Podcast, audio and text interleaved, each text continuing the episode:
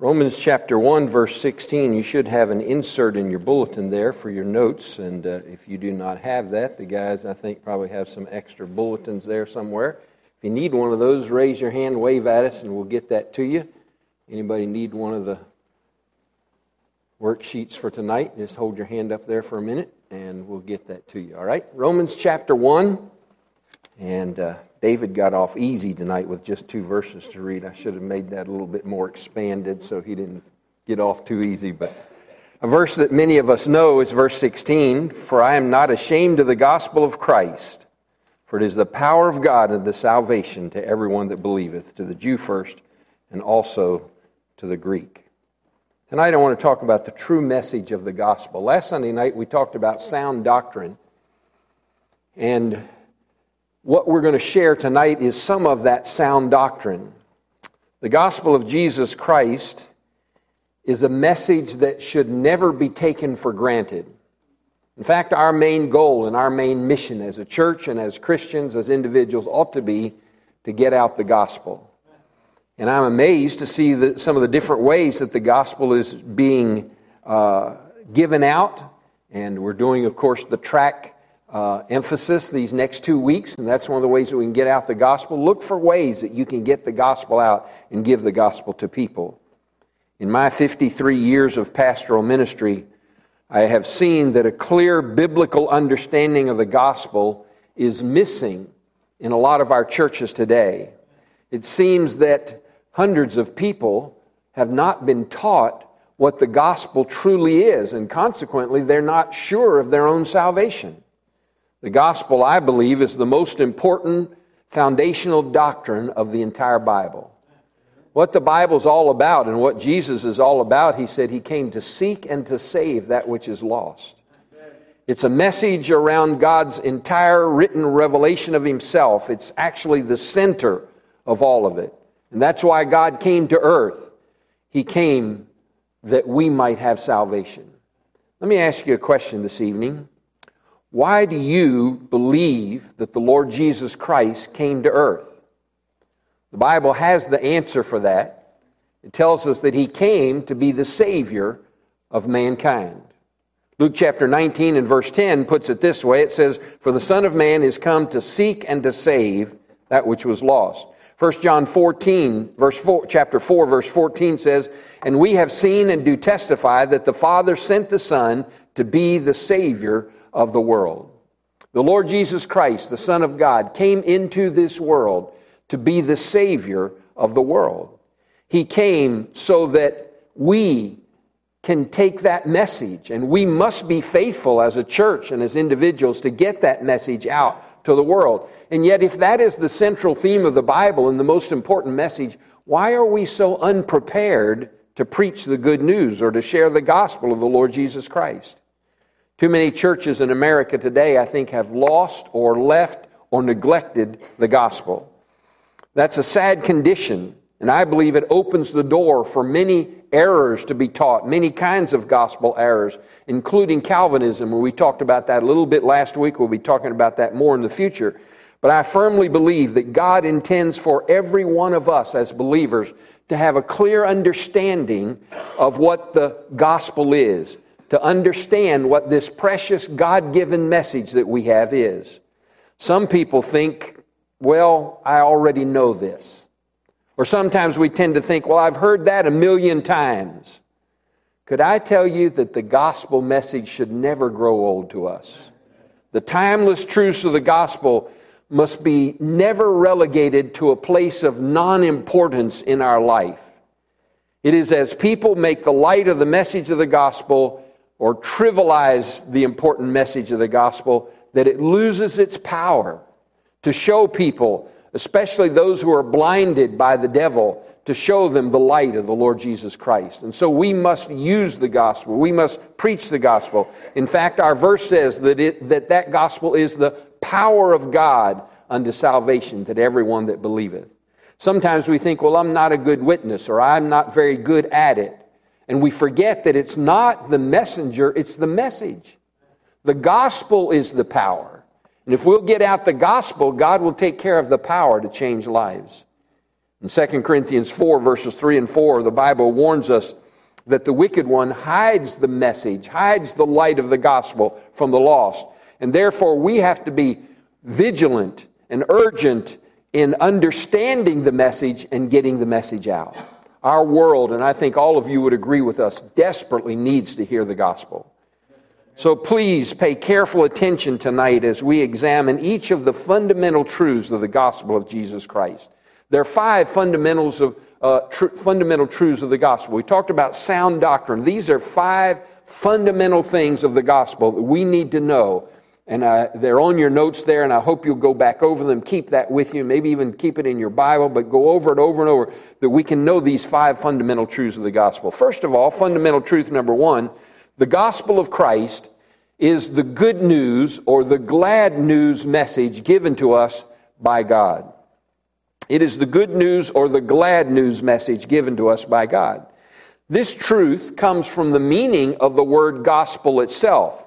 In Romans 1:16 again the verse says I am not ashamed of the gospel of Christ for it is the power of God unto salvation to everyone that believeth to the Jew first and also to the Greek.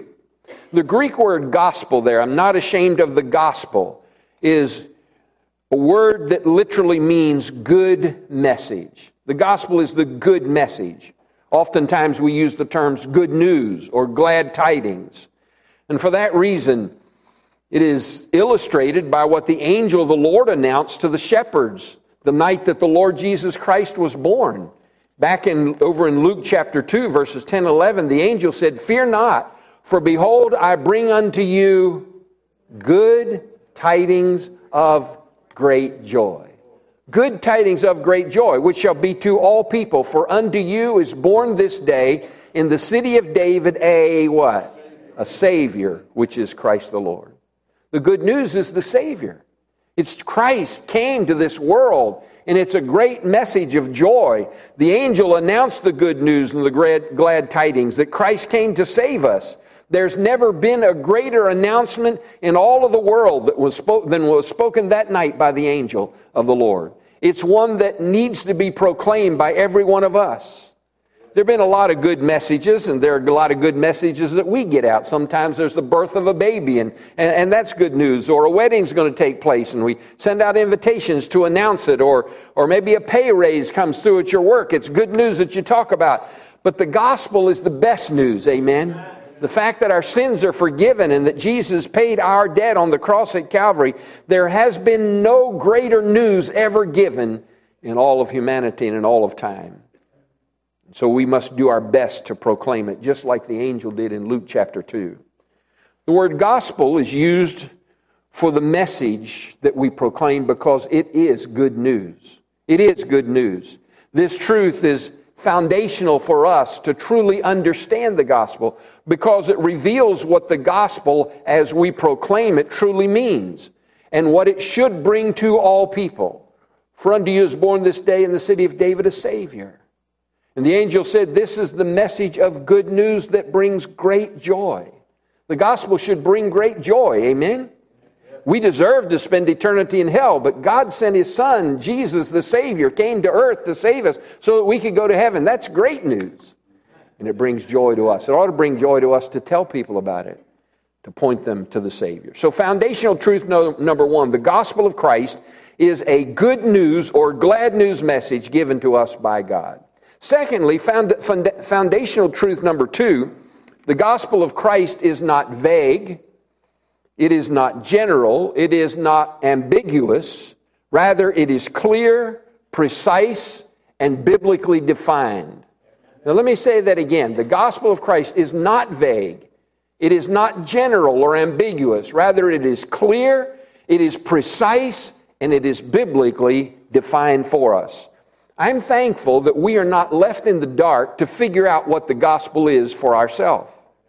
1 Corinthians chapter 15 verses 1 through 4 the Bible defines for us in no uncertain terms exactly what this good news is very clearly precisely and with biblical authority there the gospel is declared to be the good news or the glad tidings that Christ died for our sins according to the scriptures and that he was buried and that he rose again the third day according to the scriptures the gospel, very simply put, but very clearly. Christ died for our sins. He was buried. He rose again. And notice it says, according to the scriptures. And that's simple, very simply put for us so that we would understand that Jesus Christ came, died, was buried, and rose again. He paid with his blood what we as guilty sinners owed. He paid for that on the cross at Calvary so that we could be forgiven and be accepted by a holy God. The Bible declares that the debt of our sin is death. The wages of sin is death. That's a debt that we have no ability to pay. There's no way that we can defeat death. We were sinful creatures bound to die for all of eternity, and so Jesus Christ substituted himself on our behalf. Our Savior did what we could have never done. He fully paid the penalty of death that we owed. He was buried, and thank God he rose again from the dead. He conquered Satan. He conquered death. He conquered hell. He conquered the grave. His blood payment for our sin and his victory over death proves that he has the power to bring us back to life again and to take us to heaven for all of eternity. John 11, 25 and 26, Jesus said unto her, is talking about uh, Mary and Martha at the, at the uh, death of Lazarus. He said unto her, I am the resurrection and the life. He that believeth in me, though he were dead, yet shall he live. And whosoever liveth and believeth in me shall never die. Romans 4:25 says, "Who was delivered for our offenses and was raised again for our justification." By dying in our place, Jesus became the savior of the world, and 1 Timothy 4:10 says, "Specially of those that believe." Now, you might be thinking tonight, why are we going over all of this? Because this is fundamental. We must know the fundamental truths of the gospel. What is the gospel? We have a lot of false gospels that are being preached, and we need to know the true gospel. And this true gospel, this great truth, is the central theme of the entire Bible. Jesus' death in our place to pay our sin debt. It's illustrated and revealed in many places in the Bible. Let me give you a few verses. Isaiah 53 6 says, The Lord hath laid on him the iniquity of us all. Romans 5 8, Christ died for us. 2 Corinthians 5:21 For he hath made him Jesus to be sin for us who knew no sin. Hebrews chapter 2 verse 9 says that he by the grace of God should taste death for every man. 1 Peter 2:24 says, "Who his own self bare our sins in his own body on the tree." And again 1 Peter 3:18, "For Christ also hath once suffered for sins, the just for the unjust." So there's many verses in the Bible that tell us Christ died for us. He paid for our sins. He took our place. He was our substitute.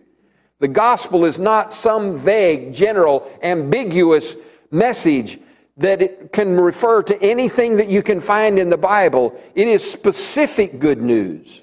It is specific about who Jesus Christ is. It's specific about what He did for us on our behalf. It's specific to tell us that He died for our sins, that He was buried, and that He rose again the third day. This is the message of the gospel. And that's our message. Christ died for me. We can be saved from sin's penalty of death and we can be granted a home in heaven for all of eternity because we have a Savior. We have a substitute who died in our place and who paid the price in full for our redemption. The truth about what the gospel message specifically declares is foundational to our understanding because it helps us to center on and to know if we are really communicating to people what they need to know and what they need to understand. See, if the gospel is the power unto salvation, then we better know what the gospel is and we better share the true message or they're not going to get saved. Amen? Amen? So, foundational truth number one the gospel is, of Christ is a good news or glad news message given to us by God. Foundational truth number two the gospel of Christ is not vague, general, ambiguous. Rather, it is clear, precise, and biblically defined. Thirdly, foundational truth number three the gospel of Christ is the one and only God ordained message by which anyone can be saved. It is the one and only God ordained message by which anybody can be saved. Listen to our verse again in Romans 1:16, "For I am not ashamed of the gospel of Christ, for it is the power of God unto salvation to everyone that believeth, to the Jew first and also to the Greek." Notice the phrase, "For it is the power of God unto salvation." That little word it refers back to the gospel of Christ. It is the power of God. I'm not ashamed of the gospel of Christ. This verse is teaching us the wonderful truth that the gospel of Christ and the gospel of Christ alone is the only God ordained message by which anyone can be saved. It is the only message by which anyone can have their sins forgiven and can be prepared for heaven. No one can be saved apart from hearing and understanding the truth of the gospel. The Bible says in Acts 4 and verse 12, neither is there salvation in any other. For there's none other name under heaven given among men whereby we must be saved. That's not popular in our world today. When you say Jesus Christ is the only one, the gospel of Jesus Christ is the only way, it's kind of interesting to hear some of the politicians when they're asked any type of question like that. They sort of squirm and try to wiggle around it. Our world today is full of pluralistic and other secular types of ideas. So the fact that this is the only one, the only message, the only salvation is not very popular. However, the Bible declares that without apology. God makes it very clear. In John chapter 10, verse 7 and, and 8 and 9, he says, Then said Jesus unto them again, Verily, verily, I say unto you, I am the door of the sheep. He doesn't say, I am a door. He says, I am the door. All that ever came before me are thieves and robbers, but the sheep did not hear them. I am the door. By me, if any man enter in, he shall be saved and shall go in and out and find pasture. He said, By me. There is no other way. Only way is through the Lord Jesus Christ. You know the verse in John 14 and verse 6 when Jesus said to Thomas, I am the way, the truth, the life. No man cometh unto the Father but by me. And as I quoted a moment ago, Acts 4 and verse 12, neither is there salvation in any other, for there's none other name under heaven given among men whereby we must be saved. 1 John 5, verses 11 and 12 says, And this is the record that God hath given to us eternal life, and this life is in his Son. Verse 12 says, He that hath the Son hath life, and he that hath not the Son of God hath not life. It's through Jesus Christ, it's through the Son. It's the only way. While the unsaved world oftentimes offers views of Christ's sacrifice differently from what the Bible says. They believe that we are narrow minded, and we are. Amen? Jesus is the only way. Paul said of the gospel in 1 Corinthians 15, verse 2, it is the message by which also ye are saved. It's through that message of the gospel. In 1 Corinthians 1, verse 18, Paul said, The preaching of the cross is the power of God. Verse 22, he says, the, the, the preaching of the cross is the power of God and the wisdom of God. Again, Romans 1:16 says, "It is the power of God unto salvation to everyone that believeth." The gospel message itself is God's dynamite power. The Greek word that's translated power, I am not ashamed of the gospel of Christ, for it is the power of God. The Greek word is dunamis. It's the same word from which we get our word dynamite. The gospel is like dynamite. It is powerful. It's the power of God that can save a lost person. It's the power of God that can take a man who is a sinner and make him a child of God. It's the power of God that can change our life and make us a new person in Christ Jesus. Praise God, we have this powerful message to proclaim to a lost and dying world. The gospel of Christ has the power to save us from sin's penalty, of death, it has the power to forgive us. It has the power to give us a home in heaven for all of eternity. And understanding that the message of the gospel is God's power to save anyone, it's foundational because we realize the truths that we must communicate to a lost and dying world. They must understand that He is the only way. They must understand that that gospel is powerful, it can change their life. So, foundational truth number one the gospel of Christ is a good news or glad news message given to us by God. Number two, the gospel of Christ is not vague, general, or ambiguous. Rather, it's clear, precise, and biblically defined. Number three, the gospel of Christ is the one and only God ordained message by which anyone can be saved. Number four, the gospel of Christ is accepted and received through faith alone in the person of Christ and his finished work on the cross alone. It is through faith alone in Christ alone. The gospel of Christ performs its glorious saving power to people when they believe. See, it's powerful. I'm not ashamed of the gospel of Christ, for it is the power of God unto salvation. But don't forget that next phrase to everyone that believeth. You see, in order to cause that power to go into effect, we have to believe. Amen.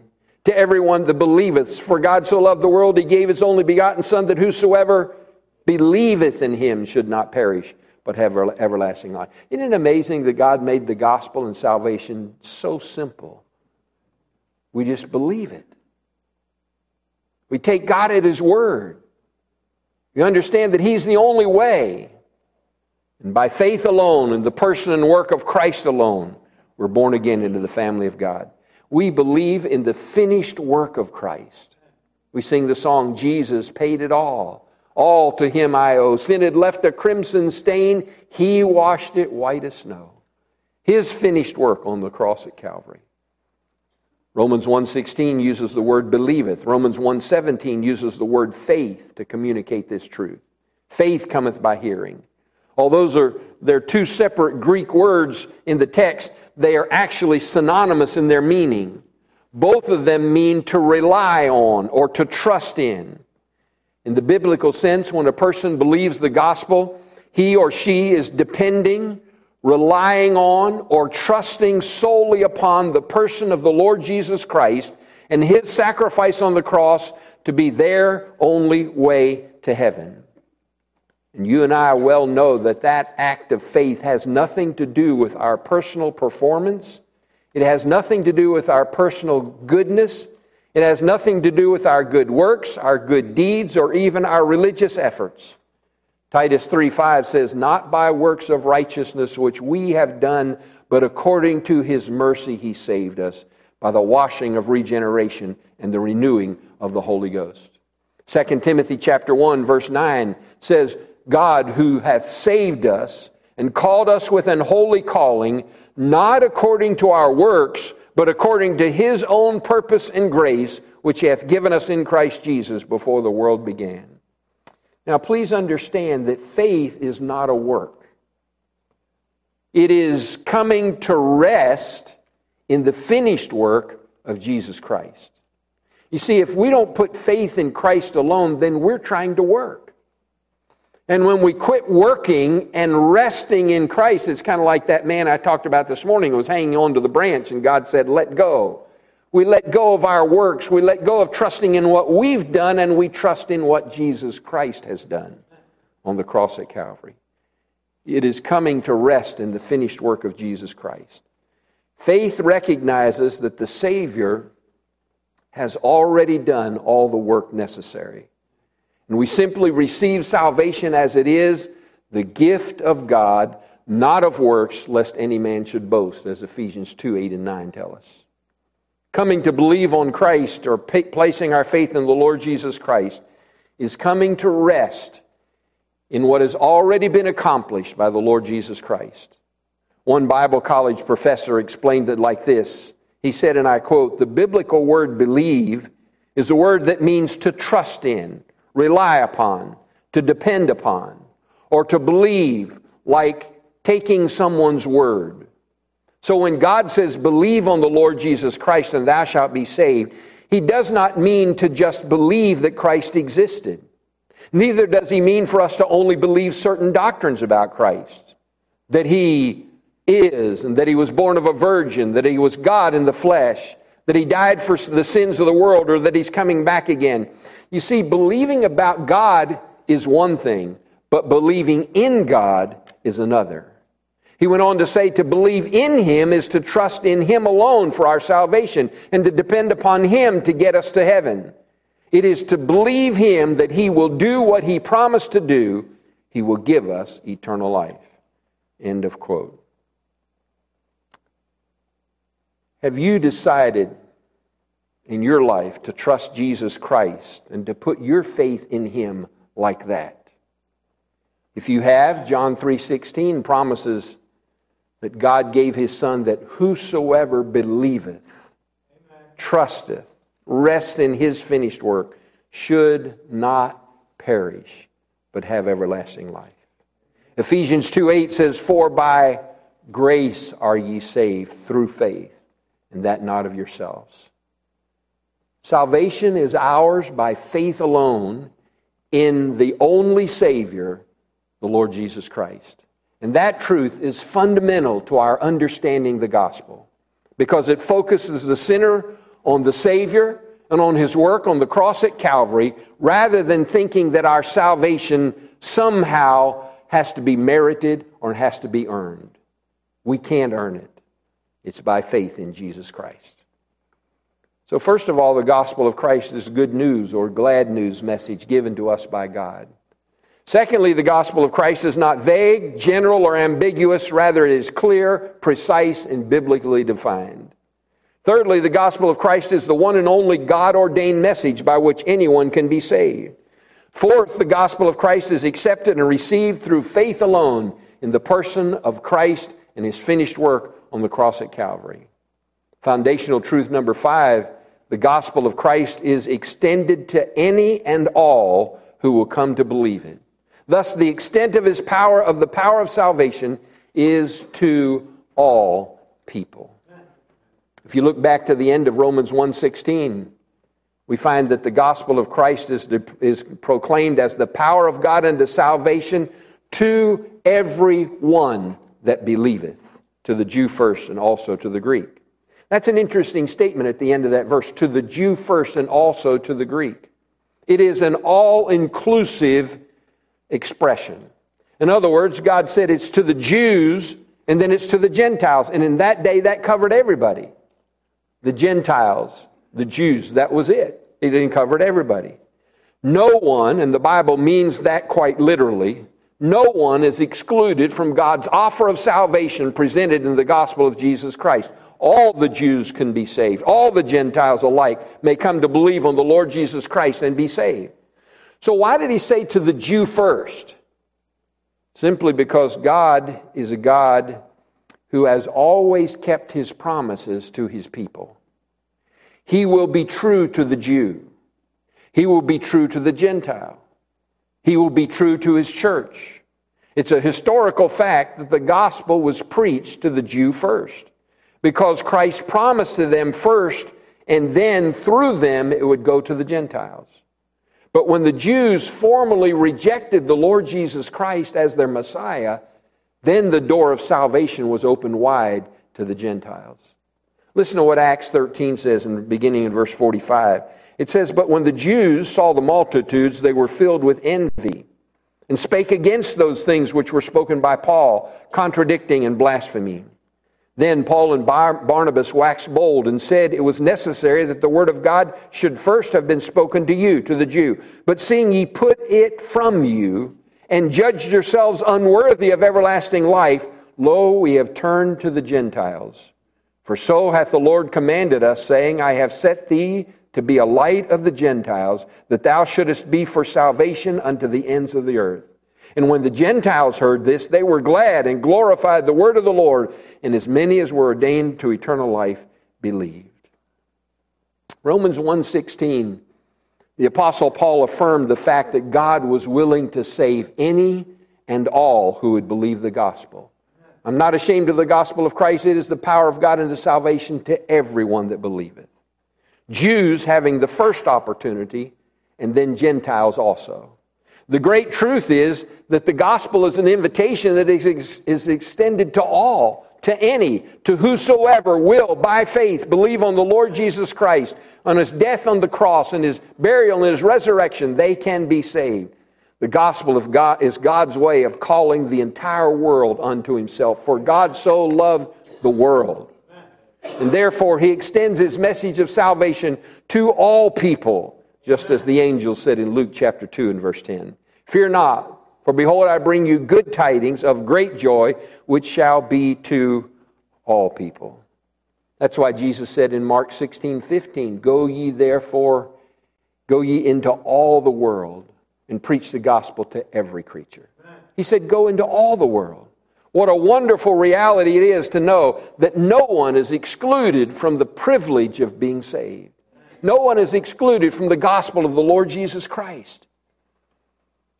I was interested in talking with Brother Keene some this week at our board meeting, and he was talking about how, and we were talking about John and Romans and how we've been putting them together and getting them out. We're working on our fourth million. And, and he made a statement that really struck me. He said, You know, he said, we've given out these John and Romans to millions of people all over the world. And then he said this He said, But there's more. Can you imagine if you lived in another country, you didn't have the Bible, and somebody gave you a John and Romans and you read it? And there's plenty in there to receive Christ, to know about Christ, to trust Him, and to be saved. And what if that was all the Bible you had? And then one day, somehow, you got a Bible. You know what my thoughts were? There's more. There's more. There's more. And he was talking about getting whole Bibles out to the world and getting the gospel out. I'm glad we have it all. Amen? Amen? We have the whole Bible. What a wonderful reality it is to know that the Word of God is available for us and that salvation is avail- available for all those who will trust Christ as their Lord and Savior. But to the Calvinists, God's offer is not so. The Calvinist rejects this precious truth.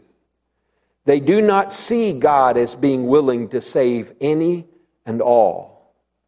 However, this truth is foundational to fully understanding the gospel and the God who gave his only begotten Son. God's willingness to save all is expressed in 1 Timothy chapter 2 and verse 4. He says, Who will have all men to be saved and to come into the knowledge of the truth. As we learned in foundational truth number one, the gospel is a message of great joy for all people. Unfortunately, the Calvinists take exception to that in three different ways. They take exception to the five truths, fundamental truths of the gospel that we've discussed. First of all, they do not believe that any person or individual has the ability or the will to believe on Christ to be saved. They don't believe you have the ability to believe. We'll talk about that later. Secondly, they do not believe that all people have the opportunity to be saved. Only an elect or pre chosen few have that privilege, according to the Calvinists. Thirdly, they do not believe that Christ's death paid the price of sin for all men for all time. In their view, Jesus only paid the sin of those who are the pre selected by God to have the privilege of salvation. Those are some serious errors and they have serious ramifications. That is why one pastor referred to Calvinism as, I quote, an attack upon the gospel. And so it's important to us that we understand that. One of the reasons I'm taking a little bit of time to deal with that is because it is permeating our society, our Christian society. It's gone into a lot of our Christian colleges and being taught, and we need to understand the truth of God's Word. And it is an attack upon the gospel. So we must remember the five foundational truths of the gospel. The gospel of Christ is the good news, the glad news message given to us by God. The gospel of Christ is not vague, general, ambiguous. Rather, it is clear, precise, and biblically defined. The gospel of Christ is the one and only God ordained message by which anyone can be saved. The gospel of Christ is accepted and received through faith alone in the person of Christ and his finished work on the cross alone. The gospel of Christ is extended to any and all who will come to believe it. Thus, the extent of its offer of salvation is to all people. This is sound doctrine talked about in the Word of God, and we talked about the sound doctrine last week. My question to you tonight is Do you believe the true gospel? Have you put your trust in Jesus Christ alone and in his finished work on the cross at Calvary as full payment for your sin? When we rest in that, We can put our heads on our pillow and close our eyes at night and go to sleep knowing if I don't open my eyes here, I'm going to open them up in the presence of the Lord. I was on the phone with a preacher friend of mine who's 93 years old, still traveling, still going, still preaching. His wife has a serious lung disease, and she's going to go to heaven pretty soon. In fact, what she's has, she's had it for about three years, and the normal lifespan of the disease she has is, I think, two years. He said, We've just been talking about heaven. He said, I told her, You're going to heaven. You know, when you start thinking about it, it's exciting to get to go to be with the Lord and understand because of the foundational message of the gospel of Jesus Christ, we can know. John said, These things have I written unto you that believe on the name of the Son of God, that ye may know that ye have eternal life. We don't have to fret, we don't have to worry, we get to rest in what Jesus did for us. Aren't you glad we have that kind of a Savior? And aren't you glad that that salvation is available for every person that's living today? And it's our responsibility to get the gospel to everyone that we can. So we've got to be busy giving out the gospel. He says, I believe all of those fundamental truths, but if I don't get it out, it helps me, but it doesn't help anybody else. I left for church this morning, and one of our neighbors was sitting on the front porch and they waved at us. And I thought, I'm sure glad they know we're going to church. Amen? They've just moved in. I haven't had the opportunity, to, other than just to meet them, to share the gospel with them. But I have a responsibility to tell them how they can know Christ as their Savior, too. Do you have neighbors that you've never talked to? Have you ever given them a tract? Do they know when you leave on Sunday morning that you're going to church? Do they know that you know the Lord? I hope they do. Let's pray together. Father, thank you for these fundamental truths of the gospel of Jesus Christ. We know them, we have them. We have this wonderful treasure that's worth more than all the wealth of this world. But so oftentimes we hoard it, we don't share it. Sometimes we're afraid because of our weakness and our failure, and we forget that that very gospel is what is the power, the dynamite that can change people's lives. So help us to be faithful to get out the gospel, to do our part. We ask it in Jesus' name. Amen.